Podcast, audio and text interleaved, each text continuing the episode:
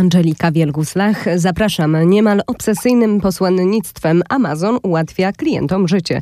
Bezonomika, czyli Amazon bez granic. Amazon to samonapędzające się, oparte na sztucznej inteligencji koło zamachowe, które konkurentom bardzo trudno jest zatrzymać, bo ambicją Amazona jest zostanie najinteligentniejszą firmą świata. To główne przesłanie wydanej właśnie po polsku książki pod tytułem Bezonomika, jak Amazon zmienia nasze życie i czego się od niego uczą najlepsze firmy na świecie. W tym liczącym 300 stron dziele otrzymujemy ciekawy obraz firmy. Jest on też całkiem aktualny, bo polski przekład ukazuje się niespełna rok od wydania oryginału. Brakuje jedynie obrazu firmy w czasie pandemii, ale już wiemy, że jej twórca Jeff Bezos znacznie zwiększył wartość swojego imperium. W zeszłym roku przychody ze sprzedaży online były rekordowe, prawie 200 miliardów dolarów. Rosły w porównaniu z analogicznym okresem poprzedniego roku średnio kwartalnie o 38%. A sprzedaż online nie jest przecież jedynym segmentem przychodów firmy, choć wciąż pozostaje tym najważniejszym. Wydanie książki zbiega się też z ogłoszeniem przez Bezosa planu wycofania się z operacyjnego zarządzania Amazonem i pełnym wejściem firmy do Polski.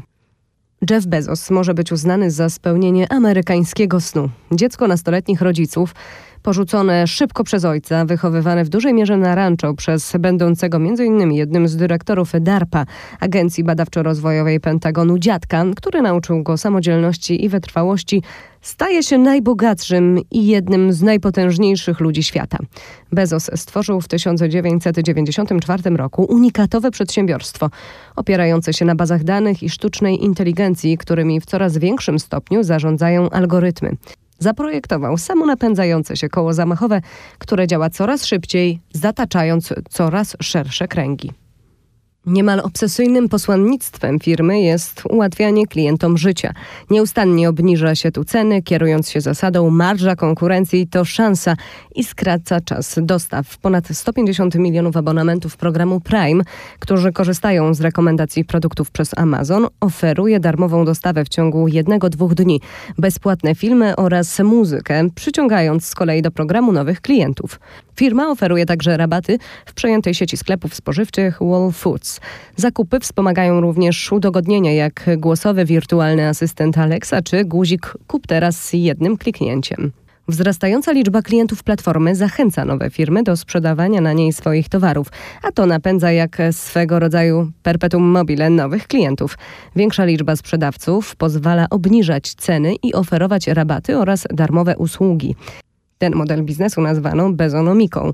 Warto zauważyć, że Amazon sprzedaje wiele towarów pod własną marką, choć ciągle połowa sprzedawanych produktów pochodzi od ponad miliona niezależnych sprzedawców z samych USA, a jedna czwarta oferentów wywodzi się z Chin. Algorytmy firmy analizują zachowania i zakupy klientów, rejestrują, które towary cieszą się popularnością, a to krok w kierunku oferowania ich pod własną marką Amazona. Taka polityka jest uznawana przez krytyków za nieuczciwą praktykę, bo platforma faworyzuje produkty Amazona kosztem niezależnych dostawców, choć jak pisze autor, firma tego nie potwierdza. Stosując drastycznie niskie ceny, można też wyeliminować konkurenta, jak w wypadku sklepu internetowego diapers.com którego właściciele skapitulowali i sprzedali firmę Amazonowi. To nie zmienia jednak postrzegania firmy przez klientów, bo Amazon cieszy się wśród największych korporacji świata najwyższą estymą. Rozwój nowych produktów i rozwiązań na potrzeby wewnętrzne stanowi dla Amazona zaczyn do wejścia lub stworzenia nowych segmentów rynku. Skomplikowane rozwiązania IT, konieczność przechowywania i przetwarzania ogromnej bazy danych utorowały drogę do usług w chmurze obliczeniowej Amazon Web Services, w którym to obszarze firma jest numerem jeden na świecie. Internetowa sprzedaż musi być wspierana reklamą a to umożliwia wejście na rynek cyfrowej reklamy nie tylko w USA, z którego to rynku firma wygenerowała w 2019 roku ponad 14 miliardów dolarów przychodów.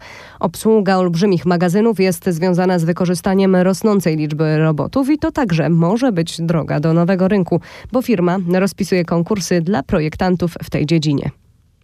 Z kolei sklep bez kasy dla pracowników Amazona przerodził się w sieć Amazon Go, co jest pewnego rodzaju rzuceniem rękawicy tradycyjnemu modelowi handlu detalicznego. Obsługa ostatniego etapu dostaw zamówienia do klienta doprowadziła natomiast do wynalezienia autonomicznych sześciokołowych pojazdów. Które podjeżdżają pod dom klienta. Trwa także rozwój dostaw z wykorzystaniem dronów. Eksperci są zdania, że firma jest w stanie rozbudować system logistyczny konkurencyjny wobec FedExu czy UPS-a, tym bardziej, że ma już swoją własną flotę ponad 10 tysięcy ciężarówek i kilkadziesiąt odrzutowców transportowych, a w roku 2019 zainwestowała w spółkę pracującą nad projektem elektrycznej półciężarówki. Wszystkie te przedsięwzięcia mają główny cel obniżkę kosztów i dalsze skrócenie czasu dostaw, co ma kluczowe znaczenie w przypadku świeżych produktów żywnościowych. Szacowane oszczędności przejścia na autonomiczne dostawy to 10 miliardów dolarów rocznie. Amazon, wskazuje autor Bezonomiki, rzuca też wyzwanie największemu detaliście świata, Walmartowi, który ma od niego 2,5 razy wyższe przychody, ale niższą wartość giełdową. Firmy znajdują się na kursie kolizyjnym, bo Walmart intensywnie rozwija sprzedaż internetową i ma duże doświadczenie w logistyce, szczególnie dotyczącej tak wrażliwych towarów jak żywność i rozwija projekty dostaw prosto do lodówki klienta. Amazon góruje nad rywalem pod względem zastosowań sztucznej inteligencji jak ułatwiająca zakupy aplikacja Alexa, ale jego udział w tradycyjnym handlu w USA to tylko kilka procent, a Walmarta przekracza 50. Przyszłość handlu będzie więc z pewnością hybrydowa, a opanują go nie tylko w USA dwaj wielcy gracze, ale to nie wszystkie obszary, którym zagraża gigant ze Seattle. Na celowniku są m.in. usługi finansowe, kredytowanie sprzedawców, Amazon Pay czy usługi zdrowotne. Firma w 2018 roku kupiła internetową aptekę, a z firmą Arcadia zaczęła tworzyć linię domowych produktów i urządzeń medycznych, takich jak na przykład glukometry i uzyskała licencję na sprzedaż wyposażenia medycznego w większości stanów USA. Szansą Amazona jest też cyfryzacja dokumentacji medycznej i jej udostępnianie na smartfony. Pandemia ukazała natomiast olbrzymie możliwości w zakresie telemedycyny.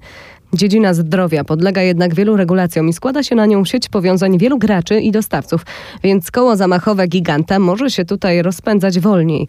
Za Amazonem stoi jednak zaufanie klientów i olbrzymie pole do obniżki cen. W wielu obszarach biznesu rośnie więc strach przed gigantem. Autor bezonomiki podaje jednak sporo przykładów świadczących o tym, że przed amazonizacją można się obronić, choć cen giganta żaden gracz nie jest w stanie przebić.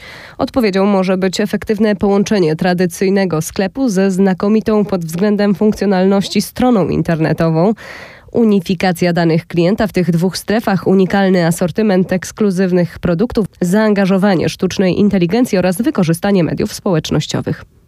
A to wszystko ma oferować unikalne doświadczenie klienta, niemożliwe z uwagi na masowy charakter działalności do osiągnięcia w przypadku Amazona. W książce ciekawy jest też wątek dotyczący specyfiki zarządzania wielką firmą, która ma najwyższe wydatki na badania i rozwój ponad 28 miliardów dolarów w 2018 roku.